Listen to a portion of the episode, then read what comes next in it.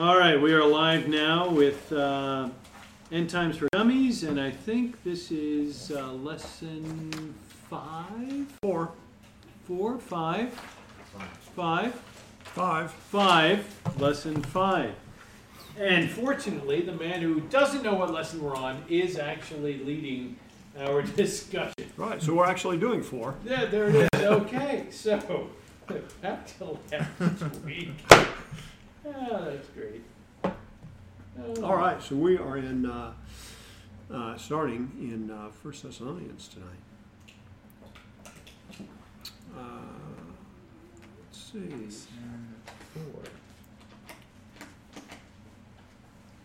This is one of my favorite chapters. So we're uh, uh, we're looking at First Thessalonians chapter four. Uh, we started off in uh, in verses thirteen through eighteen, but before we get there, um, somebody give a just kind of a quick recap. What is what does Paul appear to be concerned about in this section as he's writing to the the church there at Thessalonica?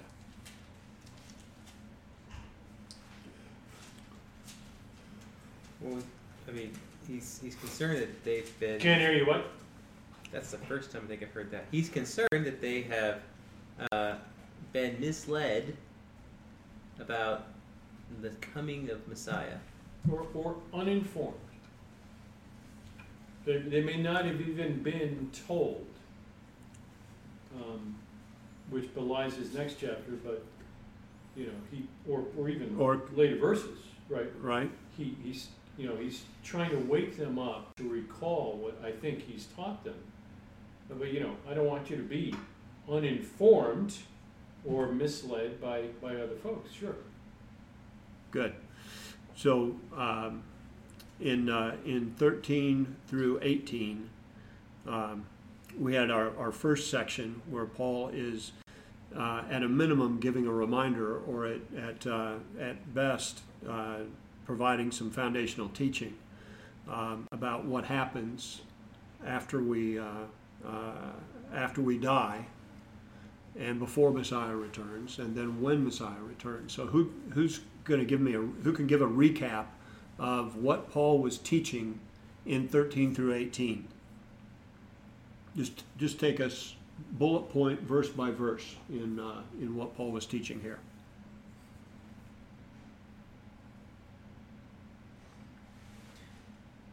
I'll start. Nobody wants to talk. That's amazing.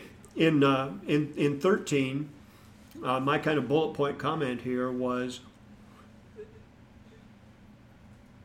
that you don't you don't need to be concerned. You don't need to be um, fearful or despondent about what happens after we die. So The- if I could jump in, koimao is the Greek there. And it, it really actually literally means to sleep. And Paul's actually introduced this in this very verse and changed that word forever to potentially mean to sleep in death. And and to equate death and sleep makes absolutely no sense except unless there's a resurrection. right, there's something that happens. Uh, Exactly. Is yeah, do you think Paul was using sleep as a metaphor for death? Because when you go to sleep, you expect to Wake up. wake up, right? Right.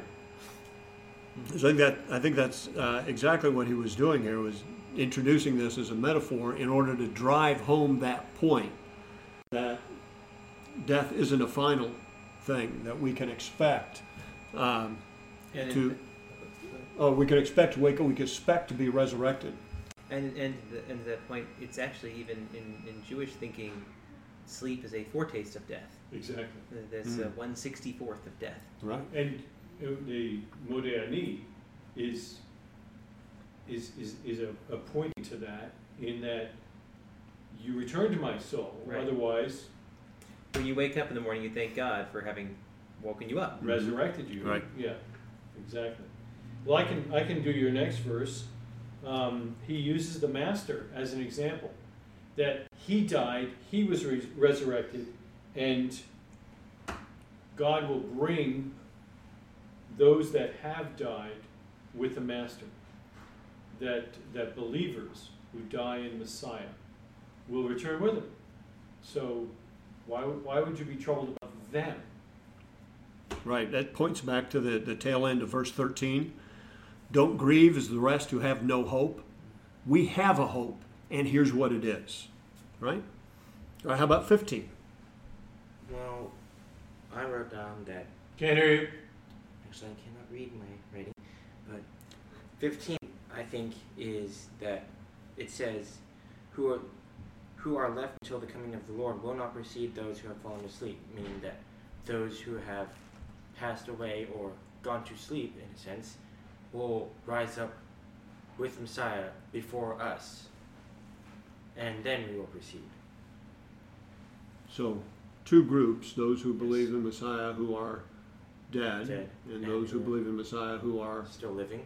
at the time that Messiah returns. Yes. And, he, and, and Joel was teaching here that there's a, a sequence, right? Yes. And so, who goes first? Those who have fallen asleep. Exactly right. They'll be resurrected to meet Yeshua, and then We will be caught up. we'll, uh, well, we'll, we'll not precede Yes. those who've fallen asleep, right? We're, we're getting to that point that you're making in just a moment. And, and then in 16, we start to get a little bit of sequencing coming in, or, or continuing some sequencing. So, what's 16 telling us?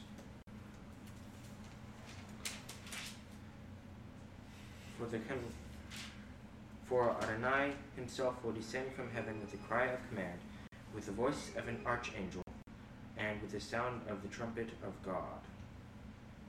Well, it seems to me like a declaration of Adonai coming down from heaven. Kind of like an announcement to everyone. That's good. Mm-hmm. So it's basically the process in which it will occur. Right. And the Mhm. dead in Christ will rise. That was the beginning of it. Mm-hmm. Right. So it's saying how will it be implemented. Or Right. Yeah. Uh huh. But I, I think it's important to recognize the three things that happened before the resurrection. The dead in Christ will rise is a euphemism for or description of the resurrection. Yes. Um, so we get the, the cry of command, if you will, the voice of an archangel, and the sound of the trumpet of God. Um, many have equated this with the last trump. I don't know if that's true. Um, from an eschatological perspective, you might think of this as the first trump. Uh, especially when we, we get into Revelation and read that there's seven more trumpets. Um, but either way, there's a sequence and there is, I, think as, as Alex put it, uh, more of a declaration that uh, we're, we've got to this point, which, if you think about it, has been almost 6,000 years coming to fruition. Mm-hmm. Mm-hmm. which could, from the time of Abraham and possibly earlier, mean a whole lot of people. Right. Yeah. E- Yeah. I- Exactly. it would- I think it would be a mistake if, if the gospel was preached to Abraham and he believed, and that was what caused him to be credited with righteousness, then, you know, you're talking two thousand years more people than just the people who met the master on the planet. Right. So Exactly. that's, at that time, twice as many people Mhm. as we have now. Book of Hebrews starts in Hebrews chapter 11 starts with Abel. Right. Here you go, all the way back, that's Oh, four yeah, right. years, right? Yeah. Exactly. Good point. Mm-hmm. Okay, and 17 gives us more of the sequence. What happens in what? Uh, what does Joel describe in 17? It's probably the only time when you'd want to be second place. Right. Although, um, it's interesting. I didn't. I didn't take an, an opportunity to, to look this up. Maybe, maybe Joe, you've got uh, some Greek that you can give us there On, for uh, then we who are alive and remain. And the word remain.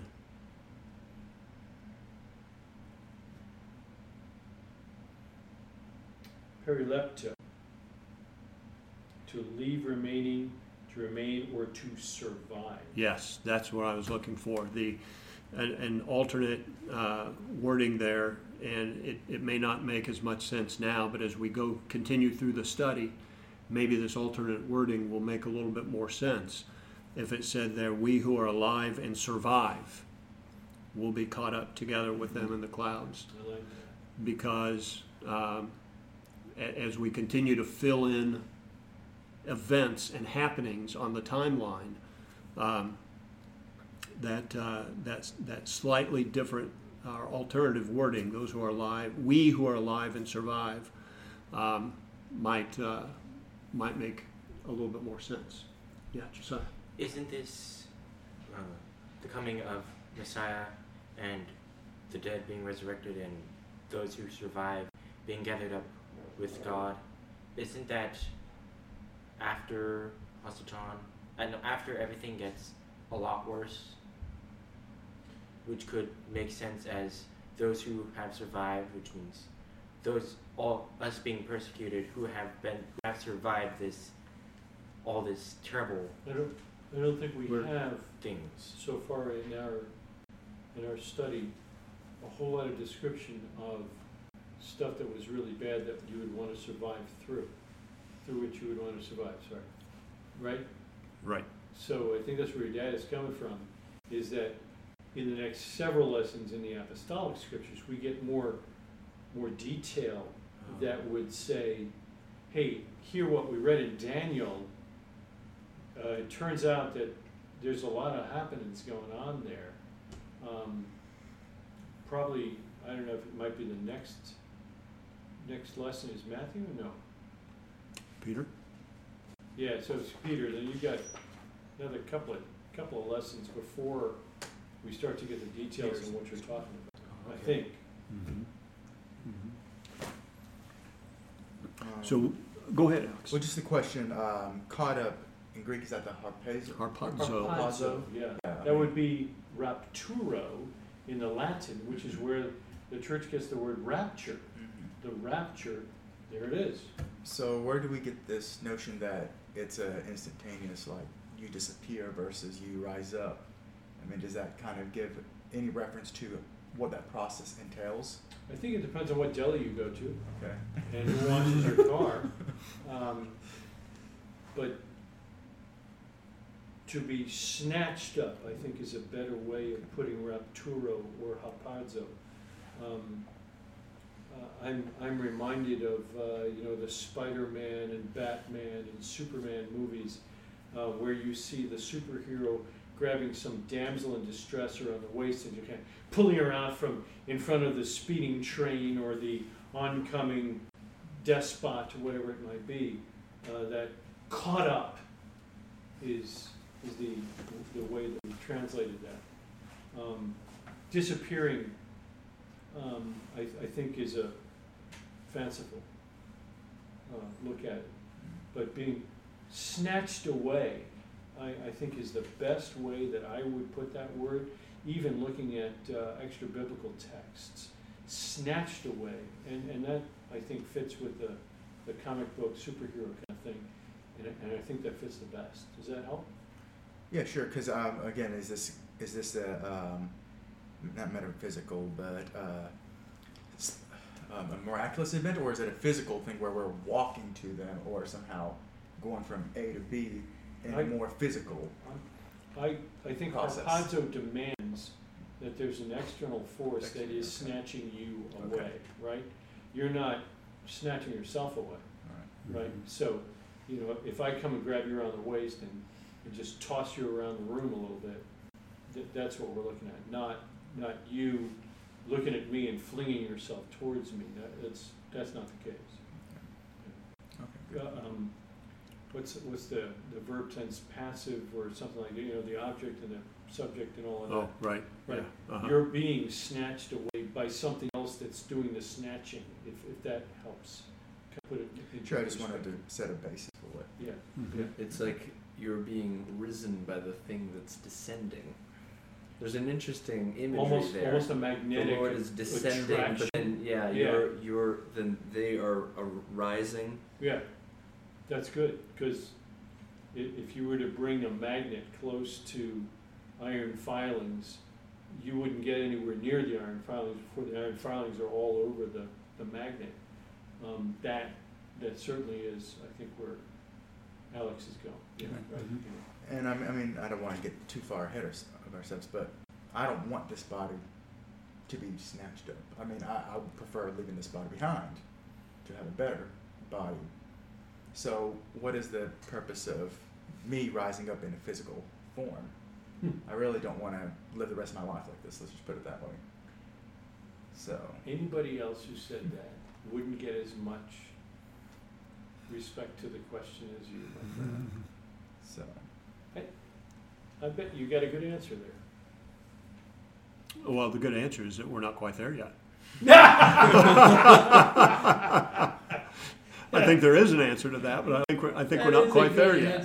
Mhm. Yeah, I think, do, are we doing First Corinthians, is that, does that pop in, or do we need to jump in there in, uh, in another lesson? I haven't looked far enough ahead in the Yeah, me neither, but we'll have to check that, I don't know, put this together here.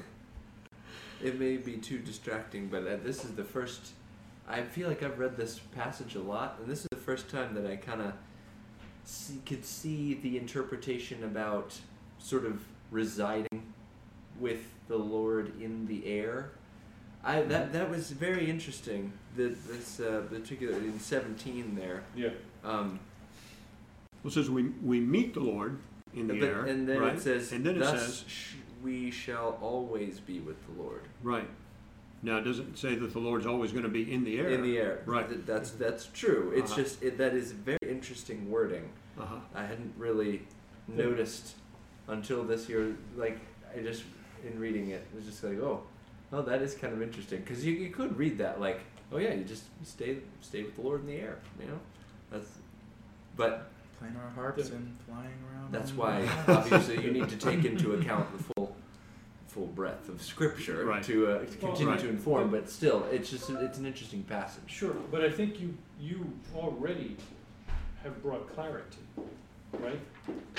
Because you mentioned, I know that guy, because you mentioned that it, it's a, it's a coming of the Lord and a raising of the, of us, dead or alive, right? So, he's not coming to the air, he's coming to the earth. So you've, you've almost got a, a still shot of a moving object, right? So, um, I would like you to reread seventeen. I, I beg your pardon if I'm overstepping here. No, no, go ahead. No. Um, you, you wrote, uh, about the meeting, you mentioned the meeting. Um, reread that out loud if you would, and change meet to encounter, which is really what the Greek is. Then we who are alive and remain shall be caught up together with them in the clouds to encounter the Lord in the air, and thus we shall always be with the Lord. So, so does that kind of help with the continued movement of the Lord? It's, it's, um, it's almost like, uh, you know, I was airborne, you know, we're, we're, we're flying in a, a C-130 and we jump out of the plane. But we all meet up, we encounter each other in the air. But we don't stay in the air Right, we end up on the sense. ground together. Hmm. And, and I, I think in a, in a weird kind of way, that, that's, that's, that's how we should, we should view this. It's a rendezvous. A rendezvous, yeah. Hmm. Um, almost like you've been drawn up there so that you can continue the descent in a, in the direction in which he was headed, right? Um, and I think this is gonna help us understand the, the gathering of, of the people of God, right? Mhm. Because if, if we've all been, whether dead or alive, and he's still on the move, we'll always be with him, but he, he was here a second ago, and now he's here, and now he, and, and there you go. And notice too that, uh, you know, where the, so we're second, right? As Joe mentioned a minute ago, this is kind of one of the good times. It's, it's cool to be second. The first people, again, are the, Resurrected. The resurrected, the dead. Where are they coming from? What direction are they going? Up. Up. That's right. They're not coming down with, right? That's a great point. they're coming up too, which kind of I think is going to get to Alex's observation at some point. So those are the dead who are being resurrected, and they're coming up, meeting Yeshua, and then we're connecting with them, we're encountering them, we're rendezvousing with them um, as uh, as Yeshua is making his way. And then we get to 18. What's 18 tell us? Therefore, encourage one another with these words. What's that point back to? See. What are these words? But we do not. But we do not want you to be uninformed. So that you will not. Grieve. See how, see he's bookended that? I don't want you to grieve. Then he gives the teaching why you shouldn't grieve. And then at the end, comfort each other with these words. You should be encouraged by what you've just read, by what I've just reminded you of, hopefully, or in some cases, maybe taught. So this is this is uh, Paul starting off with I'm going to I'm, I'm going to remind you of something here and I don't want you to grieve. And then he provides the teaching, and at the end, he wraps it up. Comfort one another with these words. That's cool. Um, most, uh, I'm sorry. Well, you Go, can, please. okay. Um, I was going to say, you know, say as a devout Jew, would this be a new revelation or a revelation already um, stated in the Torah or Haftorah somewhere, and that he is just capitalizing on or rehashing? So is this a new a, a new doctrine that's being taught? Was he here last week? I was not. Did you listen to it? I did not. So maybe you guys answered this. So quickly. Who was here last week? I wasn't either. Yeah. I- I Well, was- the, the players were, yeah.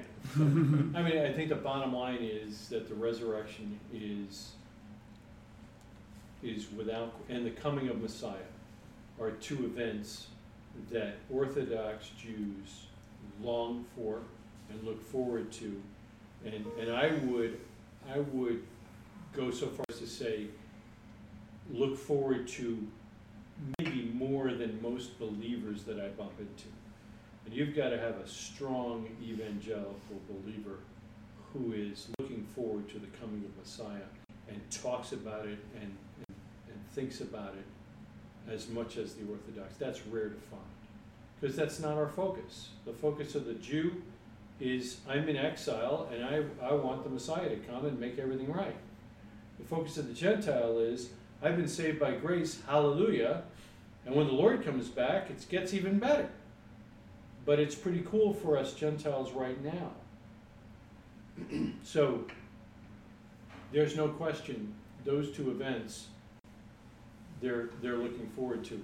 And in most cases the the, the, the dead are resurrected when Messiah comes. Well, if oh, you look, only look at Yeshua's reference to resurrection, and you, you the Sadducees challenge him on the point of resurrection, and he goes all the way back to Genesis, Right. God of Abraham, Isaac, and Jacob, is not the God of the dead or the living. So, um, it, you know, it's definitely a biblical concept throughout the Tanakh, throughout the, the uh, Hebrew scriptures, um, in different places. And we saw just in recently the chapter in Ezekiel Right. talking about the resurrection. Um, the dry mechanism the mechanism here may be a little bit a little bit different more defined. more defined and not not different more defined but it fits as we're going to read later and i will not jump ahead um, with what yeshua He never says that when I'm it- what yeshua He says it, describes in, in the gospels there's a, there's a similarity there too so it, it definitely seems like paul is he's expanding a bit or clarifying Yeah. but he's playing within the bounds of what's already been established. Amen. Okay. And, and it may be that it's because he's speaking to a non-Jewish audience Mm. Who's not as familiar with the concepts that the Jews long for and look forward to for so long Yeah. to help drive those points home. Um, just a real quick for, for those of us who are familiar with the, uh, the Greek description of the Holy Spirit, he's the comforter, right? He is the parakaleo, the one who comes alongside and encourages. That's the word. Encourage one another. Act like the Holy Spirit. Come alongside and encourage one another with these words. That's what this Greek is. I, I just find that extraordinary that a master was going to pay for my sin. He, he may not have had to pay for your sin or your sin, but he was paying for my sin for sure. As he was going off there, he's talking about sending this one who would bring that type of comfort. And here's Paul saying, with this knowledge, you can do the same thing. You can comfort those who, who think there's, their, their loved ones have lost out. So, that's good. Which actually ties in with this week's um, parsha reading in the in the Torah, uh, book of Genesis, where um, Jacob mourns Mourns, yeah. because And he won't be comforted. lost, and he won't be comforted. Right. And Rashi says this is evidence that Jacob doesn't really believe he's dead, because it's understood that you're supposed to stop mourning if someone dies. You only mourn un- unendingly for someone that you're not sure is dead, because you only mourn for the living. That's great. Mm. Interesting That's a, thought. what a great perspective. And and it is a tradition that you, um, that I think it's you you sit shiva for a week, Yeah. and then I believe you're in a state of mourning for a month, kind of heavy mourning, and then Thirty at the, days, yeah. the end of a year is kind of like that that mark point, and then you remember the dead every year on their death date, Right. but that's the only mourning that you're really allowed to do, Right, so to speak. right. Good point. Okay, so then we moved into um, uh, into the next chapter, 1 Thessalonians 5 1 through 11. I'd like uh, for somebody to take an opportunity to, to read that. Um, read that through for us, please. Did you say 1 through 12 1 through 11. or 1 through 11? Mhm. Now concerning the times and seasons, brothers, you have no need to have anything written to you, for you yourselves are fully aware that the day of Adonai will come like a thief in the night. While people are saying, This is peace and security, then sudden destruction will come upon them as labor pains upon a pregnant woman, and they will not escape. But you are not in darkness, brothers, for that day to surprise you like a thief. For you are all children of light, children of the day. We are not of the night of, or of the darkness. So then let us not sleep as others do, but let us keep awake and be sober. For those who sleep, sleep at night, and those who get drunk are drunk at night. But since we belong to the day, let us be sober, having put on having put on the breast, breastplate there, breastplate of faith and love, and for a helmet of the hope of salvation. For God has not destined us for wrath, but to obtain salvation through our Lord Yeshua HaMashiach, who died for us, so that whether we are awake or asleep, we might live with him. Therefore, encourage one another and build up one another, just as you are doing. So, what's again? What, what's Paul trying to get across here? Is this just more of the same? Is this is he taking it to another level? What what's Paul doing in these eleven verses as he follows what we just read through? No surprises. If, if you're in, if, if you've been listening to Paul, this won't come as a surprise. There's, there's, um, kleptomaniac is, is a person that cannot help but steal. It comes from this word. He will come as a thief in the night. Kleptas. It's the same word. This is where we get kleptomaniac, right? Um, the day of the Lord will come like someone who steals in the night. And he's, he's evidently made it clear to them that this is the case. And you shouldn't be surprised at that. But we're not people of the night. We're, we're people of the day. So there's, there's a contrast that's being given as well. Mhm. Good. So we, we had a new, uh, not a new, but we've had a phrase that's introduced to, to us here or, or brought back to us here, Day of the Lord. Where have we, where have we seen or heard that before? Daniel?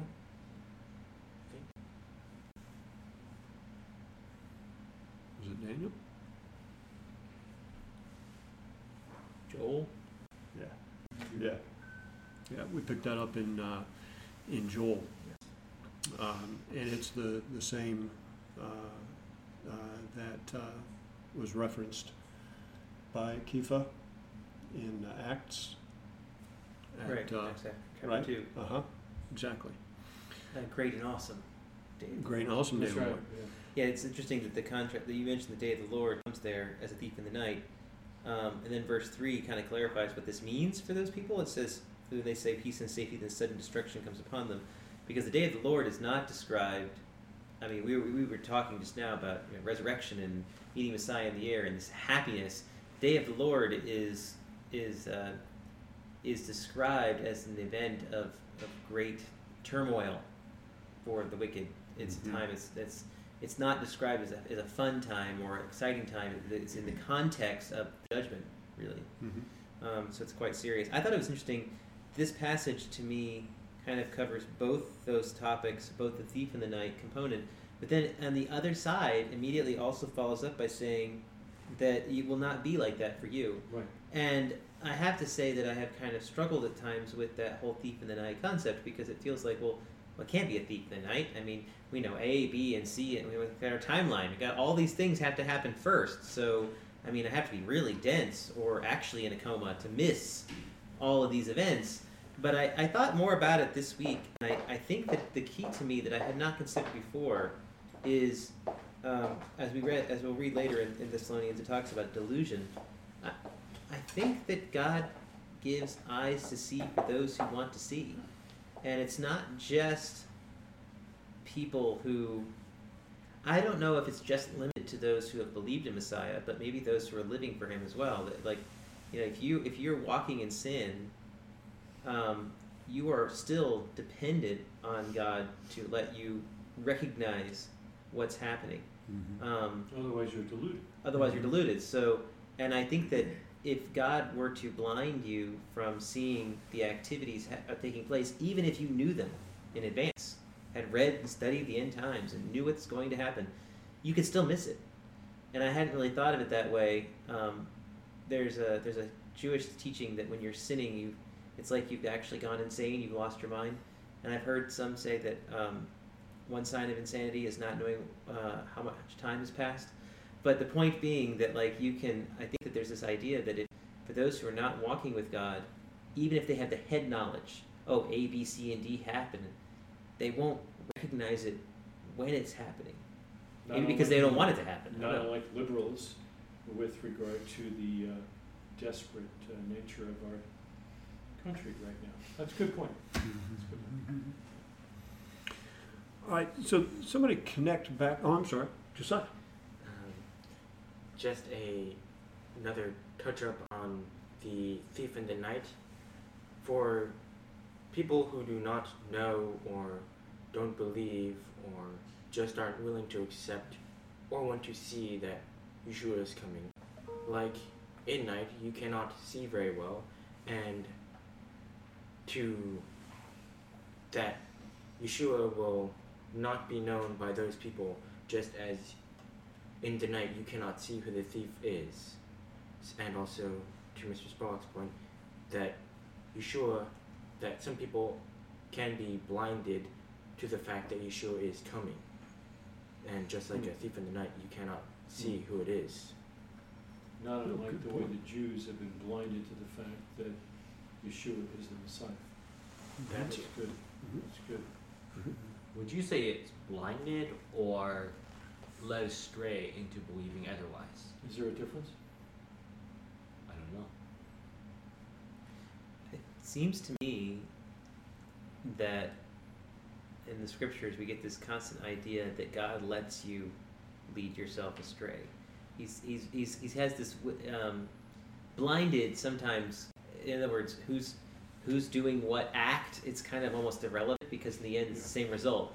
You want to be uh, running counter to God, That could be the flesh. right? And God's response is, "Fine, go ahead." Could be some external force like the devil blinding you. All right, Or it could be the world itself and being caught up in the heyday of what's happening. So, Because I mean, think, think like um, you know, uh, anytime you know something is wrong and you choose to do it anyway, ooh, there is that it's it, it, it there is like that weird blindness. You know, I don't know how else to describe it. It's like It's a you callousness. in your yeah, it's a callousness, but it's intentional. Hmm. But in a weird way, it doesn't feel intentional because you kind of block it out of your head. Then afterwards, you look back on what you did and you really regret it. And you yourself, how could I be so stupid? you know so it's like that that same idea and i think that's that and that's a taste from those who you know who, who believe in messiah who have the holy spirit i think that for those who don't i think it's it's even more profound that that blindness and then like i said whether it's self-induced or whether it's simply or, or god put on i think in the end it's kind of the same thing and so i think in this case with these people with everyone at the end it's going to be oh well i, I mean there can't be, right? Because if there's a God, then oh my goodness, all the things I've done is so bad. And so all this stuff has to be explained as, you know, global warming or aliens or something. yeah. It can't possibly be what it says here.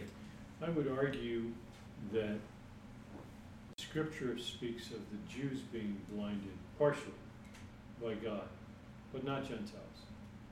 Gentiles are pretty much without excuse. Jews are without excuse too, but Gentiles have been given general revelation and so on. Um, but there doesn't appear to be a, a divine blinding. The divine blinding is, is for Jews in order that the Gentiles may have an opportunity to be saved. So, if you're a Gentile, I think you're without excuse. I mean, you're just completely hosed because it's your fault. You've chosen to follow sin and delude yourself or follow the world's stuff. But either way, I, I think both are, are, are blindness. Yeah, I might have to disagree with you in that aspect. Um, one, you see God hardening the heart. It's not used blind, but it's called hardening the heart To, of a Gentile king, Pharaoh. And you also see the use of I will be as of a. his Jewish people, so he could bring them out. You- Special case, but a guy. You also see the enemies of Israel will be as a hook in their mouth and drawn. Sure, but Is that not a blind- but form not of- blinded?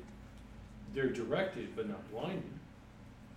But I think to, to, to his point, I like Pharaoh because Pharaoh starts by blinding by hardening his own heart, and at the end of the story he says that God as hardened his heart. Yeah. And you think you get the exact same th- con- concept in Romans chapter 1, um, where it goes through all of these different things, and it says that they did not, they were not thankful, they did not recognize God, and so forth. Verse 24, it says, Therefore God also gave them up. So it's this idea that, like, they chose it, they got themselves on the path, and then God essentially kind of finished for them. Like, fine, you want to be that way? You can be that way. And he, it's almost like he withdraws whatever that that Special, Special- unction. yeah, a little bit of whatever it is that holds them at, at bay and says, okay, fine, you're on your own now. And now, Right. but whereas in your case, I think the difference, the one difference seems to be that with the, the people, the Jewish people, it seems almost more like it's a, it's a an upfront intentional blindness Yeah. by God that's not necessarily, um, it's not as clear, cleanly earned, so to speak, by the Jewish people, but rather part of a big picture plan. Like it. I like it. And that's not a new concept in the New Testament. The withdrawal of God's spirit or presence in Saul resulted in an evil spirit came upon Saul. Right. So, I mean, But he's a Jew. But I like the Pharaoh example. That's a really good one. Pharaoh was good. I think a special case. Uh, so I wanted to bring up, uh, just real quick, um, for that day to surprise you like a thief. Surprise is katalambano, which is to seize. It's not surprise, it's seize. So, you know, I grab his arm and start yanking on him, and I'm, I'm grabbing his book and I'm grabbing his phone. That's, that's what this is Mm-hmm. this this concept should not grab on and start pulling you. That's not what should happen to you. because you're different. Those guys out there, outside these walls, have no idea what's going on. But you, you've been under my teaching. You've been taught. You know the scriptures. And therefore, this snatching, seizing thing shouldn't happen to you. And I, I think he's taking a little pride here. And, and, Hmm. and, and saying, hey, you know, we've sat down together. We've, we've, we've had classes. This, you, sh- you shouldn't be grabbed by this. You know what I mean? Right, right. Mrs. Gertrude, Sure. when you say surprise as in being snatched up or grabbed, we will be grabbed up, won't we? That's physically, that's before this. Um, this is, this is here where he's saying that, uh, that day should not surprise you. When you are physically caught up or snatched away, it shouldn't be a surprise. Like somebody seizing you out of your normal comfort zone. Oh. You should be not only looking forward to it, but waiting for it, you know? Oh, Grab I me, see. you know? I see. I'm thinking of that guy in Star Trek who was waiting for that ribbon thing to come across. And, yeah. Anyway. I see. Thank you. yes, sir. All right, so somebody connect what we, what we read in um, uh, chapter 4, 13 through 18 with what we read in 5, 1 through 11, specifically around the day of the Lord concept. At the point of comforting again. I go beyond that. I, I hit on verse nine. I think Alex right, but I think it goes beyond what he said. I think God, this is the, this is the key, this is the, the connection to the next couple of lessons, right? Um, the, the, the dirty secret that we don't wanna talk about because we read the end of the book and we know what it says. God has not destined us for wrath, but for, or to obtain salvation through our Lord Jesus Christ. That implies a reason for this snatching away that Josiah was talking about. That, that there's a purpose, there's, there is a reason for the timing. It's not arbitrary, if you will, but that we've not been destined for wrath. Therefore, we have to be snatched up, caught away, and so Removed. removed. Yeah, and uh, it, to me, that that that verse in um, in in nine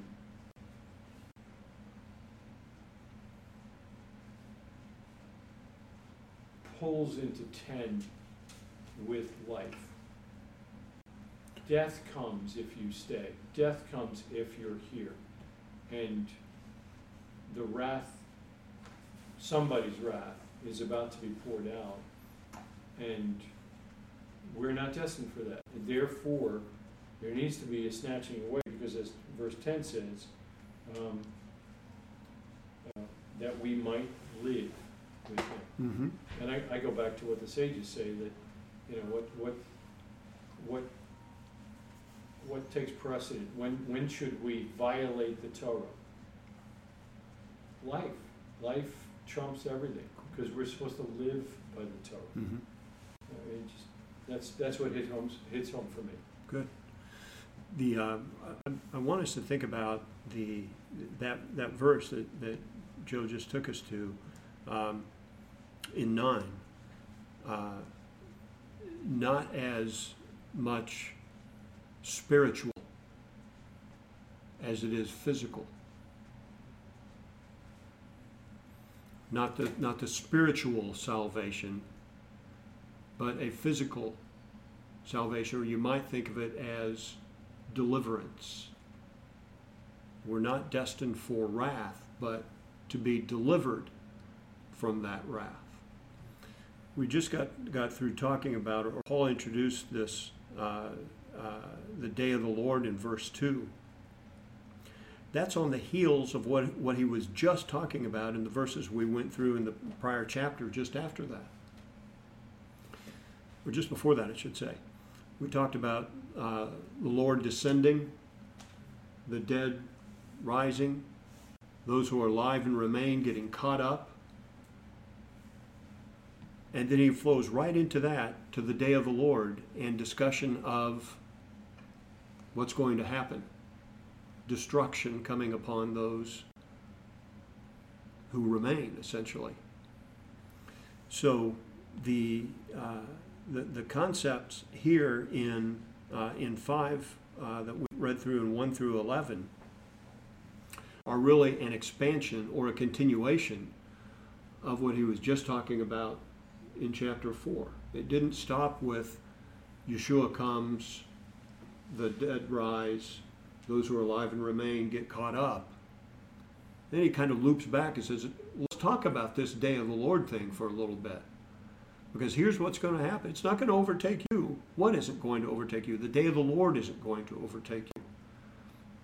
You're, you're, going, to, you're going to realize there are others who are not going to realize, and it's going to overtake them like a thief.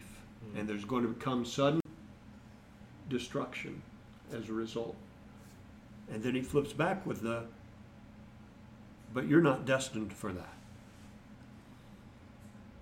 And that's where the physical, you're not destined for this physical wrath, but for a physical deliverance. Agreed. And in verse 10, he kind of sews it together with whether we're al- awake or asleep, we might live with him.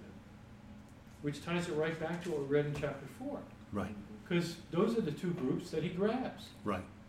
Those who are already asleep first, and then we who are alive, um, that we might live with him. And, and that seems to be, you know, this Zoe, the, right? This is, this is life itself, that Mhm. we might uh, continue, implying that those who stay don't get the life. So, um, verse 11 closes this uh, passage uh, with the same bookends you talked about before. Yes. Encourage one another. I mean, It's the same thing as before, Mhm. right? You- You're grieving on the front end, encourage one another, and then he goes into this thing, and uh, we, we don't even need to write to you, but encourage one another with these words. And it's the same thing as parakaleo. It's that same Holy Spirit comfort kind of deal at the end of this one as well. So it's, it's beautiful. Good. All right. We've got just a few minutes left, and we've got another uh, uh, another passage to hit in uh, Second Thessalonians, chapter one, one through twelve. And we get more uh, we get more sequencing here. We get more um, uh, glimpses of what's happening.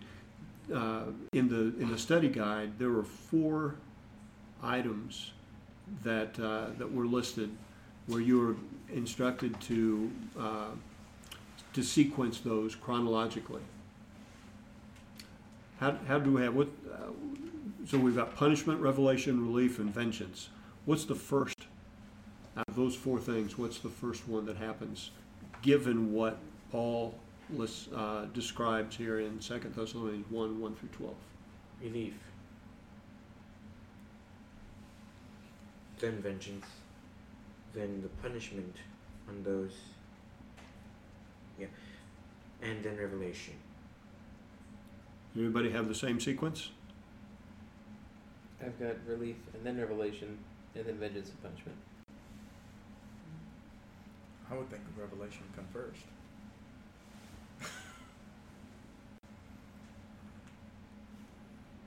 Something has to be revealed to you for you to be protected or to be aware. Anybody else? I had the revelation first as well. The, the, the revealing, the, the, uh, the sound of the trumpet, the hearkening, the announcing of the coming of, uh, of Yeshua. And then second, That was, by the way, verse 7, which uses the word revealed.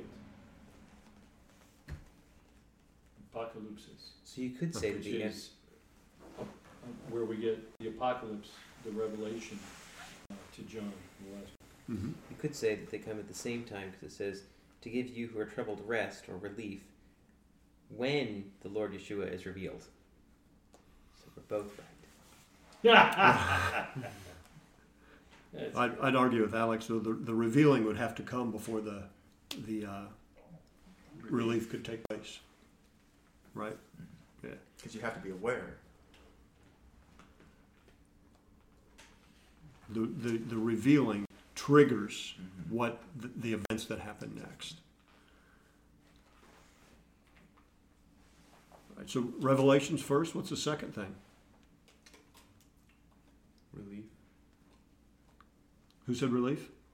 Me. Yeah, that's, that's what I had as well. Yeah, me too. Uh huh. Because the, the the next thing that happens is the catching up, right? And then the third thing Wrath? Vengeance. we've got we've got vengeance and punishment left. Okay. In that order. Good. Yeah, that's the that's the way I had it as well. Interesting, those are two different things. I'm sorry. Uh, Interesting that those are two different things.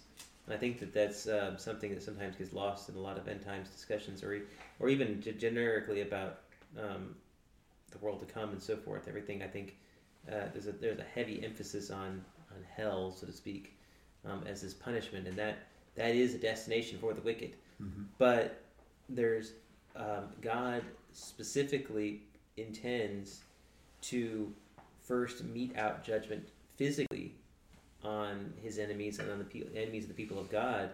So that vengeance component is there, and, and it's really there as taking vengeance on behalf of his people. I mean, you've got the, the Isaiah language. You know, who's this one coming up from Edom with his garments Yeah. garments in red, you know, and and then there's this this um, this picture of of uh, kind of the we read through Joel and Zechariah. It's like they the wicked have come to threaten His people, and God comes in. Um, Kick butt. and not just to, not just right, and not just to save them, but to but to punish them. In fact, in Ezekiel, we get that imagery almost that, that he's dragging out uh, Gog intentionally, luring him into a fight because he deserves to be punished. And we'll see Or- later on in Revelation where you know, the souls under the altar are crying out, "When are you going to, you know, do something about this? And We've you- been killed." and you see that um, in the destruction of Babylon, also in the same book, that there's there is that same language used that like she killed all of your righteous people, and now she has been judged. Yeah. So it is definitely, I think, vengeance is such a great word for that because it's not um, it's not justice, just justice. It is justice, but it's but it's more than that. There is a there's a cathartic element to this. God is God is the uh, aggrieved father, so to speak, who's coming to avenge the, the, the, the suffering that's been done to his children. The, the fact that punishment is part of the vengeance is borne out by the Greek. Hmm. Dike is the punishment, uh, and the vengeance is ek sis, right? You know, so it's it's it's this punishment on steroids. There's a reason for it, you know, that kind of thing. That's why they call it the second death, right? Yeah. Let's not confuse people. All right, I want to make sure that we hit uh, Second Thessalonians two one through twelve before we break because there's some really critical um, timing elements uh, that we pick up that we pick up here. Um,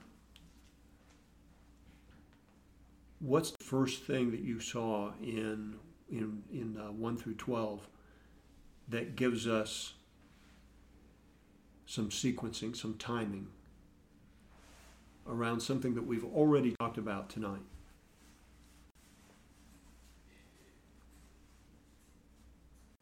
A rebellion? And I'm, I'm, I'm directing you in toward verse 3.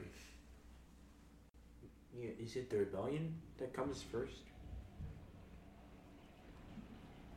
Because it says, For the day for that day will not come unless the rebellion comes first and the man of lawlessness is revealed, the son of destruction who opposes and exalts himself against every so called God or object of worship. Mm-hmm. That's an interesting word that you've that you've got in there, Josiah, being a rebellion. What, what's everybody else have? Falling away. Falling away. Mhm. Is this chapter one, Second Thessalonians chapter one? Two, Two. chapter two, Oh, that's Second Thessalonians Verse three. two, okay. two, three. verse three. Apostasy is apostasy. Right. So three says, "Let no one in any way deceive you, for it will not come." Which in my version is italicized, meaning it's not really there, but it's it's it's been added in order to give some context as to what the author was speaking about. So when it says "it will not come," what is it that will? What is it that will not come? Verse one. Yeah, concerning the The Return coming of the Lord Messiah. Jesus Christ, yeah. Yeah. And are being and gathered gathering. together to And and more specifically, right before it, at the end of verse two, The day of the, Messiah. the day of the Lord, Yeah, Right. I would, I, which I, all wraps so- up in the same thing, right? Exactly right, yeah. But if we if we look at those together, the day of the Lord will not come unless the apostasy comes first, the falling away comes first, and the man of lawlessness is revealed. And this man of lawlessness is the one that we know as Hasatan. well, the Antichrist. the anti-Torah Anti- man, right? Anti-Mashiach. Mr. ATM. The man of Well, lawlessness is anomia, it's not, or no law, No law. that's it. And uh, uh, in verse 4, we see what he does. And who, just give me a, a real brief uh, one phrase of what, in verse 4, what, what's he doing? Declaring himself God. Declaring himself to be God.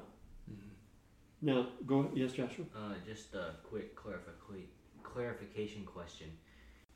Is there a difference between the anti-Torah man and Hasatan? Or is he, are they one and the same? No, they are different. Okay. That's a great is the question. deceiver. Hmm. And the anti-Torah man is one who has come uh, and setting himself up, serving Hasatan, but setting himself up as if God.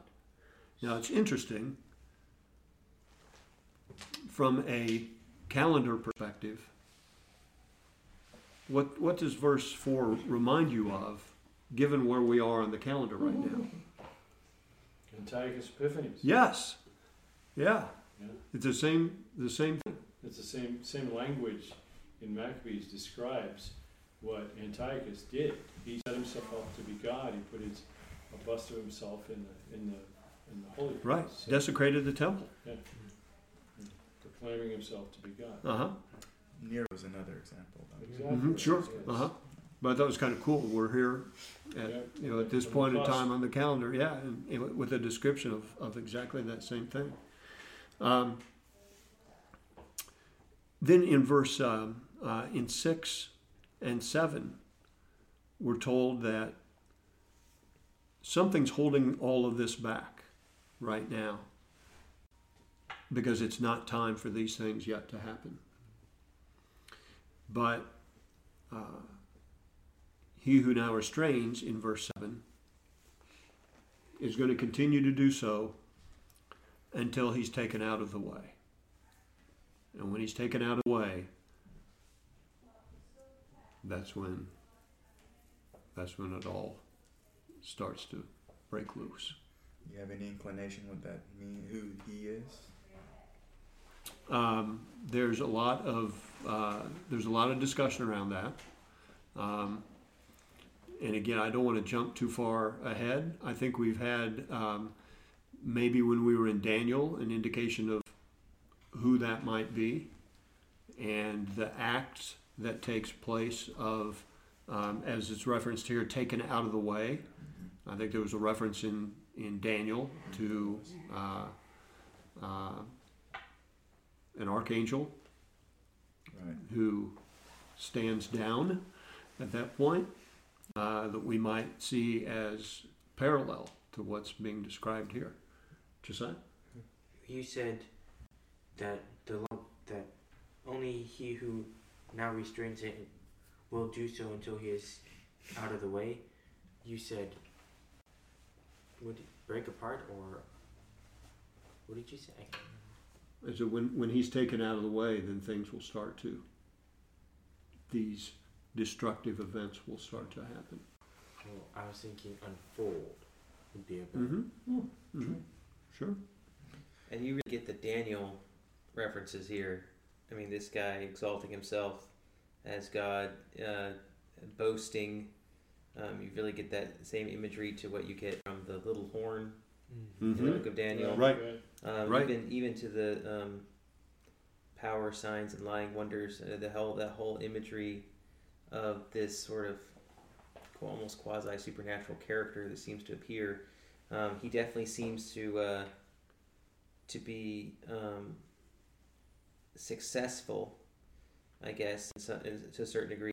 To your comment, uh, comparing him to Antiochus, we didn't read this section in Daniel, but later on in Daniel, we get that full prophecy of who Antiochus is, um, and you definitely get some of the exact same imagery here Mm-hmm. to um, and even you know thinking about it says exalting himself but all that is worshipped um, kind of and and the fact that he's a man of lawlessness reminds me of uh, changing the times the seasons changing the law Right, right, Mhm. is right. you know so this this uh.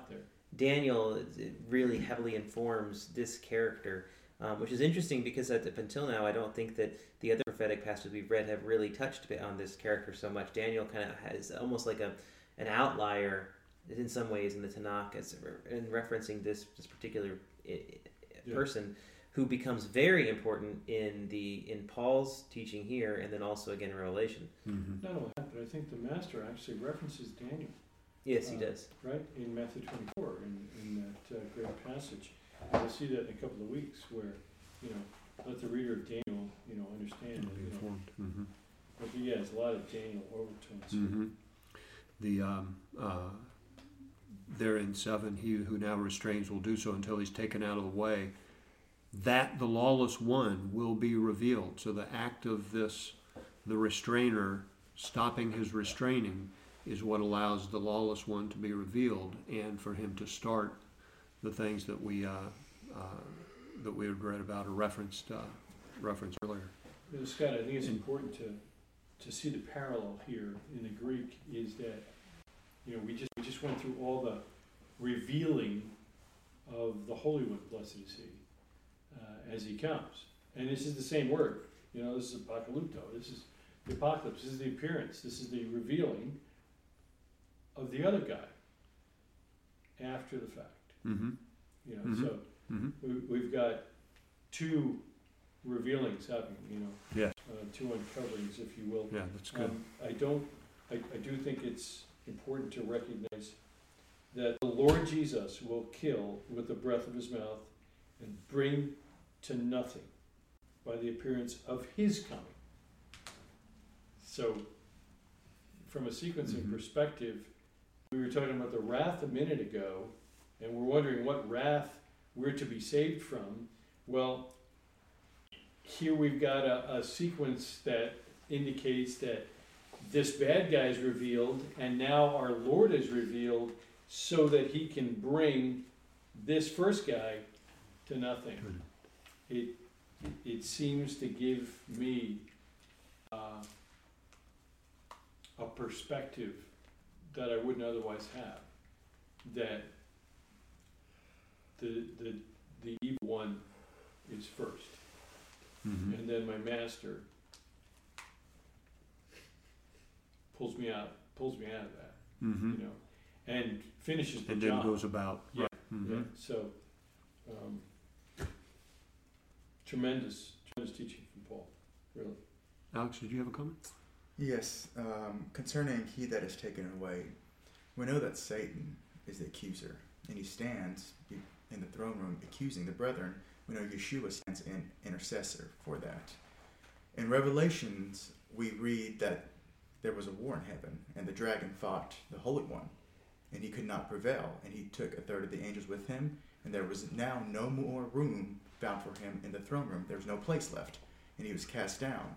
We also read in Revelations that this dragon was once was cast down when after the woman could not prevail, when after her offspring, and he was full of wrath because he knew he had a short time left. And it says, Woe to the inhabitants of the earth for that time. I present to you that he who is taken out of the way is Satan. Once he is removed from heaven, He no more is preoccupied with condemning us. He is now in an actual war with the offspring. And it says there was a silence in heaven also. Well, why mm-hmm. would there be silence in heaven if there's no more accusing accusations going on? Now it's full out war. There's no more dialogue. He's been cast out. He is now in battle on the earth, and there's no more intercession in heaven. It's now just a free fall. So I have studied that, and that was my conclusion Mm-hmm. that he who's taken away is Satan himself. And the one that is an intercession, of course, who restrains is Yeshua, who stands between. But anyway, that's just extra. When- When we get to Good. Revelation, we can look at that. I- Yeah. Um, he who now restrains, that's to hold down or to detain, to retain. I, I don't Well, question. this is a future event. As it um, happened. This is now restrains. Only he who now restrains will do so So- until he is out of the way. Yeah. Although that passage in um, Revelation is also very much disputed as to timing. I just don't know what it is that Satan or Hasatan is restraining or holding back. Mm-hmm. Yeah. Well, we'll be in, we'll end up in Revelation soon, so we'll get to look at that uh, at that point. All right. Any other comments? Just that? I have a question. Where else in the entire Bible does is there a worldwide event that ends practically all life except those who are saved or warned by God? The flood. Mm-hmm. The gold. The Mhm. luge. Mm-hmm. And I'm thinking that the flood is just another one of those forewarnings of the revelation and the coming of Messiah. Have you been reading ahead in Matthew? No, I haven't. I think you'll uh, I think you'll get to see some uh, parallels that Yeshua draws to that same event, to the events that we're talking about here tonight. Did you read ahead? I've read ahead at some point. Yeah, he's a dad. Of course he's he's read ahead. All right. Joshua, you close us out tonight. Sure. Okay. Heavenly Father, we just thank you for a chance to study your word and to think about um, your plan for us at the end. We pray that you would help us to not only be prepared in an intellectual sense, but more importantly, to be prepared spiritually, to to be seeking your coming, to be looking forward to it, and to be living like that. That when uh, you do make your appearance, um, not only would be a, would be aware, but would be excited and, and, and happy to see uh, what we have longed for. Pray these Mm. things in Yeshua's name, Amen. Amen.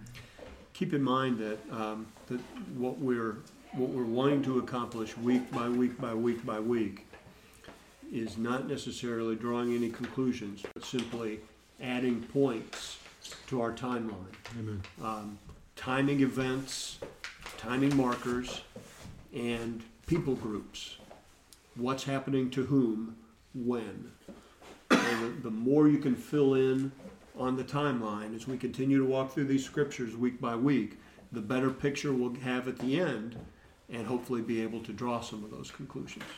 Amen. Sequence is the key. Yep.